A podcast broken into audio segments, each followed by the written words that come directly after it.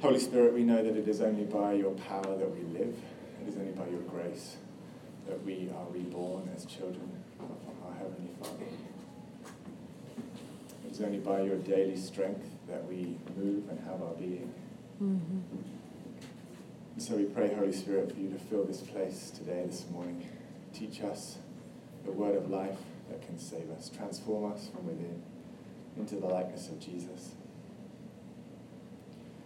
We pray for power this morning. Mm-hmm. In Jesus' name, amen. Amen. One of my favorite family traditions at Christmas time is that we do a jigsaw puzzle together as a family every year. And uh, the Christmas before last, I thought we'd take on a new challenge and do a 3,000 piece puzzle for the first time. Uh, it was a picture of safari animals. Um, and it turned out to be a little bit overly ambitious. Um, everyone but me gave up on it on the first day. and so, having bought this puzzle, I doggedly persevered with it by myself for nearly two weeks. Um, and then on the last day of our Christmas vacation, I was still a couple of hundred grey elephant pieces from finishing um, so I finally had to admit defeat. But seeing my dejectedness, the rest of the family jumped in and, uh, and finished it off. Um, except that there was one piece missing. No. yes. Right in the middle of the elephant's forehead, there was a missing piece after all this hard work. But other than the missing piece, the puzzle itself was actually quite beautiful. So Sarah's sister decided that she wanted to seal it and frame it. Um, so she called up the puzzle company and explained that there was a missing piece, and they sent her a whole new puzzle for free. and so she weeded through all 3,000 pieces until she found the last piece of the elephant's forehead. And now the puzzle is finished and it's hanging on my nephew's wall, and it looks great. But I can tell you that doing a 3,000 piece jigsaw puzzle is not an experience I ever want to repeat. By the end, I was exhausted and wondering what happened to my Christmas vacation. a few weeks after that, we were reading the story of Pentecost with our children, and we read the part about baptizing 3,000 people. And little Benjamin piped up and said, Wow, that's as many people as the pieces in Daddy's jigsaw. And that gave me a whole new appreciation for Pentecost. Pentecost is sometimes called the birthday of the church, as Sarah said. So after Jesus died and rose again, he ascended into heaven. And then about a week after he ascended, the Holy Spirit was poured out on the disciples. And they preached the gospel in many different languages. 3,000 people believed in Jesus that day, and the church was born. So today's a big day for birthdays. Ruth Day turns three today. My son Benjamin turns nine today. And the church turns 1,983. I know, it doesn't look a day over 1900. Pentecost was the day the Holy Spirit came to all the people of God. So this morning we're going to think about three questions. Why did the Holy Spirit come? Who did he come to? And what does he do? So we've set a minor task this morning, those two questions. First, why did the Holy Spirit come? Well, there's lots of ways we could answer that question, but what I want to do is to go back and talk about the Old Testament and go back to what was probably the greatest day in the history of Israel until Jesus came. The greatest day in the Old Testament. And that's the day that the glory of God came to Solomon's temple. It's the part we read in Second Chronicles. So the people had finally arrived in the promised land after 40 years of wandering, mm-hmm. and they'd settled there, and they'd made their homes there, and they finally had peace on every side. And they had a wise and God fearing king, King Solomon. And he brought the nation unprecedented wealth and prosperity. And the people of Israel had just completed a seven year building project on their temple. It was a permanent home for God to dwell in with his people on earth. And the temple was a wonder, a wonder of cedar and gold. It was certainly the most magnificent building that any of those people had ever seen. But as King Solomon stood up to dedicate the temple, he was aware of how inadequate it was for the God of heaven. So look at 2 Chronicles 6, verse 18 that we read this morning. And as Solomon stands up to dedicate his temple, his first words are, But will God indeed dwell with man on the earth? Behold, heaven and the highest heaven cannot contain you. How much less this house that I have built?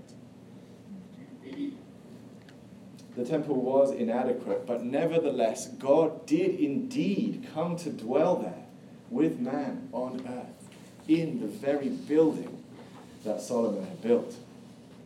So the beginning of 2 Chronicles 7 records As soon as Solomon finished his prayer, fire came down from heaven and consumed the burnt offerings and the sacrifices, and the glory of the Lord filled the temple. What a truly amazing thing. If we could build a time machine and go back in time to witness the key moments of history, then this moment would definitely make my top 10 list.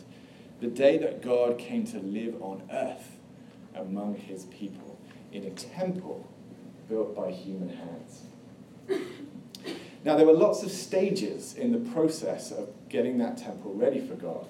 There was the day when they first broke ground, and the day seven years later when they hung the golden doors, and then there was the day when they moved in the Ark of the Covenant, and the day when they offered the sacrifices that consecrated the temple and made it pure. But surely the most important day of all was the day that God moved in. Everything that came before was merely preparation. Because when God moved in, it became a temple. Before that, it was just a big, glittery building. Now, moving forward into the New Testament, God comes to dwell on earth in a different way. First, he comes in person. Jesus was born into the world. But then, on the day of Pentecost, God comes to live on earth within his people. So that's what we mean when we talk about the Holy Spirit living within us. We mean, just like Second Chronicles 6, that the glory of God descends from heaven to fill our own bodies, just like he filled Solomon's temple. That's what Paul meant when he wrote in 1 Corinthians 6, verse 19 Do you not know that your body is a temple of the Holy Spirit within you? So in the Old Testament, God lived on earth in the temple, a physical building. But in the New Testament, God lives on earth in the church, within his people. So when I say the word church, I'm not talking about a building or even about a denomination. When the New Testament says church, it's a collective term for all the children of God. It means the people, right? So the church is not literally a building, but the New Testament does sometimes compare the church to a spiritual building with God's people as living stones. And when we think about the church that way, we can see that it went through the same stages of preparation that the temple did. So, first, it was built. Just as, G- just as the temple was built by Solomon and the Israelites, Jesus built his church as he gathered his disciples around him and taught them the truth. Then it was consecrated with a sacrifice. The church was consecrated by Jesus' own sacrifice of himself on the cross. And then finally, God moved in. He came with fire. And that's what happened on the day of Pentecost when the Holy Spirit was poured out on all flesh. So I said before that the temple really became the temple on the day that God moved in. And following the same logic, it was on the day of Pentecost that the church really became the church because the Spirit moved in. So today is the church's birthday. On the day of Pentecost, when the Holy Spirit was poured out on the disciples, the physical temple became redundant. It had no purpose anymore because God was now dwelling in his people. And God would never live in the physical temple again.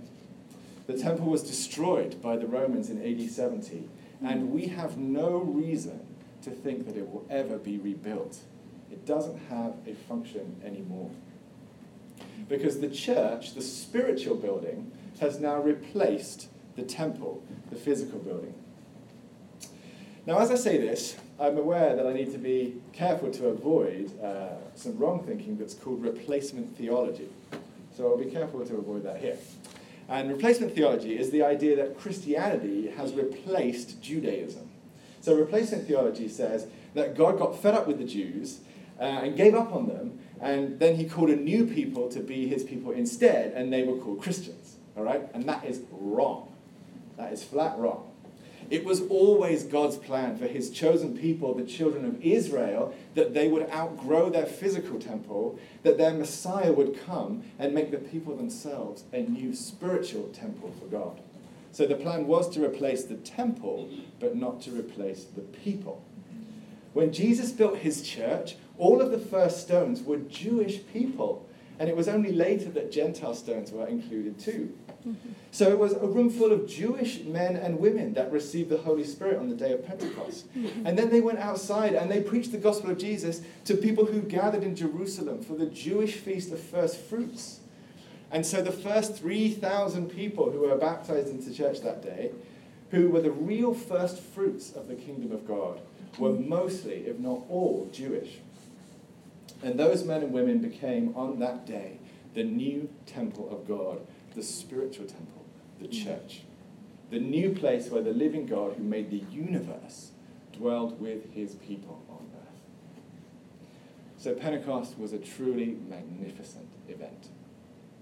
When you think about what was really happening there, it was an even more amazing day than the day that the glory of God filled Solomon's temple. So that would have to go even higher on my top 10 time machine list.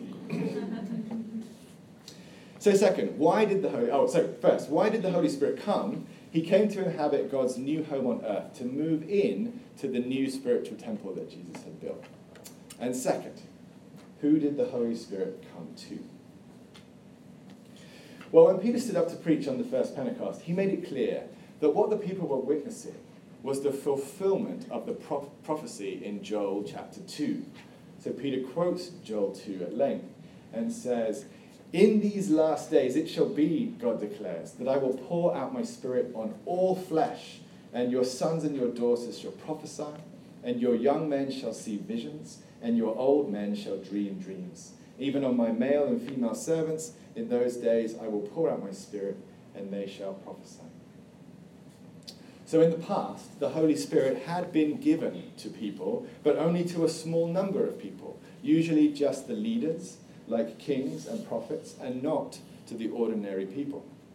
But on Pentecost, Peter said, the Holy Spirit was poured out on all flesh without distinction. Everyone who turns to Jesus for forgiveness. And both Peter and Joel are explicit that that means both men and women, both adults and children, and both masters and servants. And so, even a little servant girl gets to share in this great honor. She gets to have the God of heaven come to make his home in her. And no greater thing can be said of anyone. So, in this way, the Holy Spirit democratizes the church. Each believer gets direct access to their Father in heaven through the Holy Spirit. Each believer gets to know God personally, to understand the Bible for him or herself, and to know that his or her own prayers are heard and answered, and that he or she has a place and a role in God's kingdom. So none of God's children can be said to be better than any other or more honored than any other. We all share in this highest of all privileges to have the God of heaven living within us. So the Holy Spirit democratizes the church. Back in England, when I was a teenager, I worked for a year for an engineering company in London, and there weren't very many Christians in the company. And I remember this one intern from Kenya who always seemed very friendly and greeted me warmly. And one day we were both standing by the copier waiting for our printouts to come out, and he asked me, Are you a Christian? And I said, Yes. And then he asked me, Are you spirit filled? And I said, There isn't any other kind. And he laughed hard, and we became friends after that. if you're a Christian, you have the Holy Spirit living within you. That's what Paul says all through his letter to the Romans. And so you should expect the Holy Spirit to be doing the things he does in you.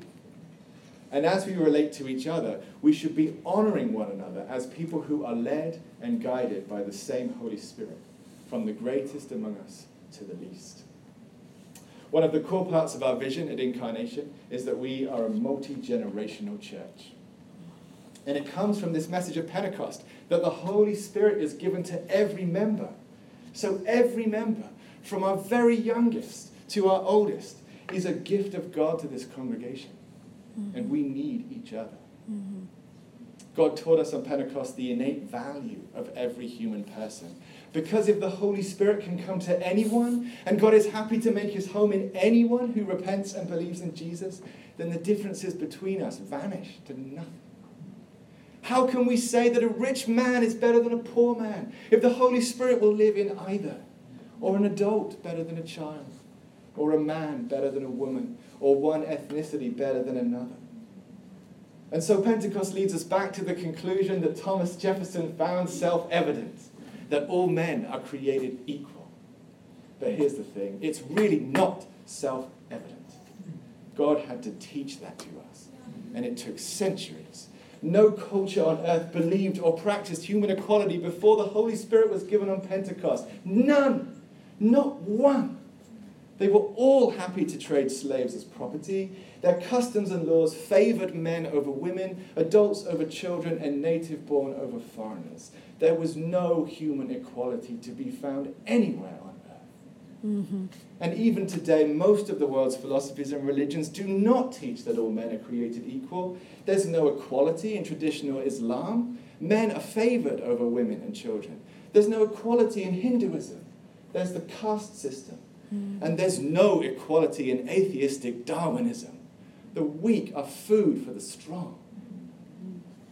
The equality of all people under God is taught in the Bible and nowhere else. No one has ever said it who didn't get it from the Bible. Mm. And it has not been self evident to anyone whose culture was not strongly shaped by biblical religion. Mm-hmm. About two weeks ago, I heard yet another person claim that the world would be a better place without religion. Well, to that we can at least say that without biblical religion, no society on earth would believe in human equality. Poor children would not go to school anywhere. Poor women would not find justice anywhere. And chauvinism and racism would be the accepted norms of every culture on earth the humanists would be wise to ponder just how much of their own humanism they would lose if they could ever succeed in their dream of expunging Christianity from the earth. And for we who are Christians, we need to know that we are the last line of defense for the weak and marginalized in our communities. There's no other religion or philosophy that has any substantive reason to care for every human being. We believe and practice the only one. So if we will not stand up to defend the lives of the unborn, or the victims of injustice, or those oppressed by racial prejudice, we cannot expect that anyone else will. Mm-hmm. This is the call of God that comes with the privilege of Pentecost, of receiving God's Spirit to live within us. But before we either collapse under the overwhelming task or leap up to tackle it in our own strength, we need to ask the third question, which is what does the Holy Spirit do? And the answer is that he does a lot, basically everything. There are things that he does for us, things he does in us, and things that he does through us. So, some things the Holy Spirit does for us without our really noticing. So he gives us new birth into the family of God, and he plants in us the gift of faith. Those things are from the Spirit. And then he constantly prays for us to the Father with groans that words cannot express. He's doing that right now, even though we don't hear. Then the Holy Spirit gets to work in us. This is the part of his ministry that Jesus focused on in John chapter 16 that we read this morning. Jesus promised that the Holy Spirit would convict the world of sin and righteousness and judgment, and that he would teach us and guide us into all truth. It's the Holy Spirit that convicts us of our sin. And I think this is the clearest sign to us that He's at work in our hearts if we're conscious of our own sin day by day. If you're aware of your sin and convicted to repent and ask God for forgiveness, then that's the work of the Holy Spirit in you. Mm-hmm. And if you go day by day not really being aware of your need for forgiveness, then that is a great cause for spiritual concern.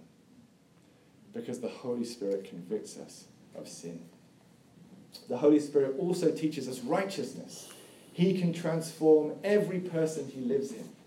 Because of the Spirit's divine creative power, people can really change.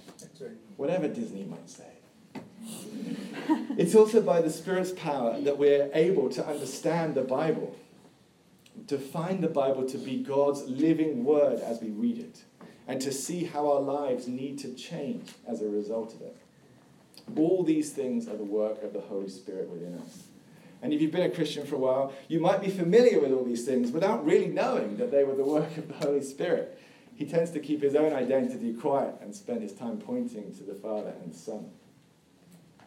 So, just like people who lived before Isaac Newton couldn't have explained gravity to anyone, but they could still catch a ball, you might have lived your life experiencing the work of the Holy Spirit without really knowing that it was Him that was doing it, but it was.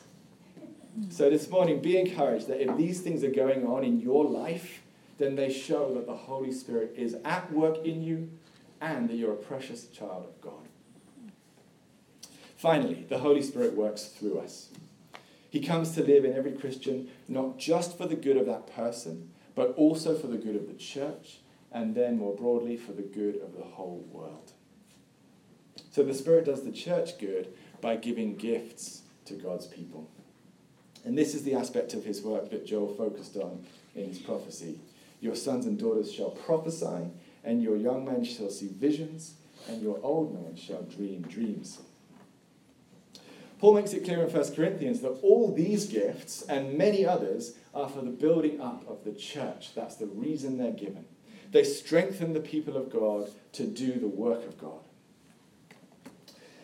So you might know that Sarah and I have just bought a house, and uh, earlier this week I was over there uh, working on it. I was cutting down some tree branches in the backyard while um, there were some AC guys in working in the attic um, to fix our AC in there. And while I was cutting down branches, one of the workmen came out to get something from his truck, and he saw what I was doing. And uh, he said with some surprise and amusement, you doing that with a handsaw? Great impression. And he went over and pulled out of his truck uh, um, an electric saw.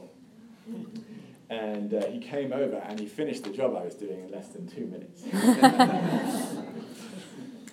The Holy Spirit gives us power tools so that we don't have to waste time doing the work in our own strength. That encounter with the AC guy made me wonder how many times God has looked at me from heaven and said, You doing that with a handsaw? Let's not waste time trying to serve God in our own strength when He's given us a shed full of power tools. But at the same time, let's remember that we don't all have the same tools. The Holy Spirit gives gifts to people as He sees fit. I have not been able to discern any rhyme or reason to it. It's as the Spirit chooses, and no one gets all the gifts. That's why we're together. That's why we need each other. Mm-hmm. So, when it comes to the work that the Holy Spirit does for us and in us, it tends to follow very similar patterns for every Christian.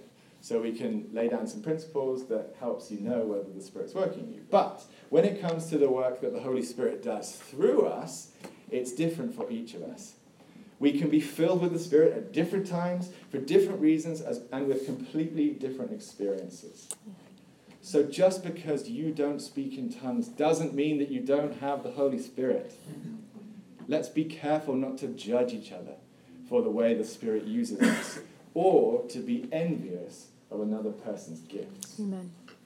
If you want to have a specific gift, you can pray for it. It's okay to ask. Jesus encouraged that.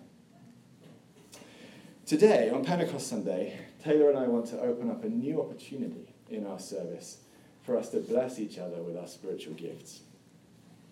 So after he's finished distributing communion, Taylor's going to stand somewhere at the front here while the music team finishes the communion music.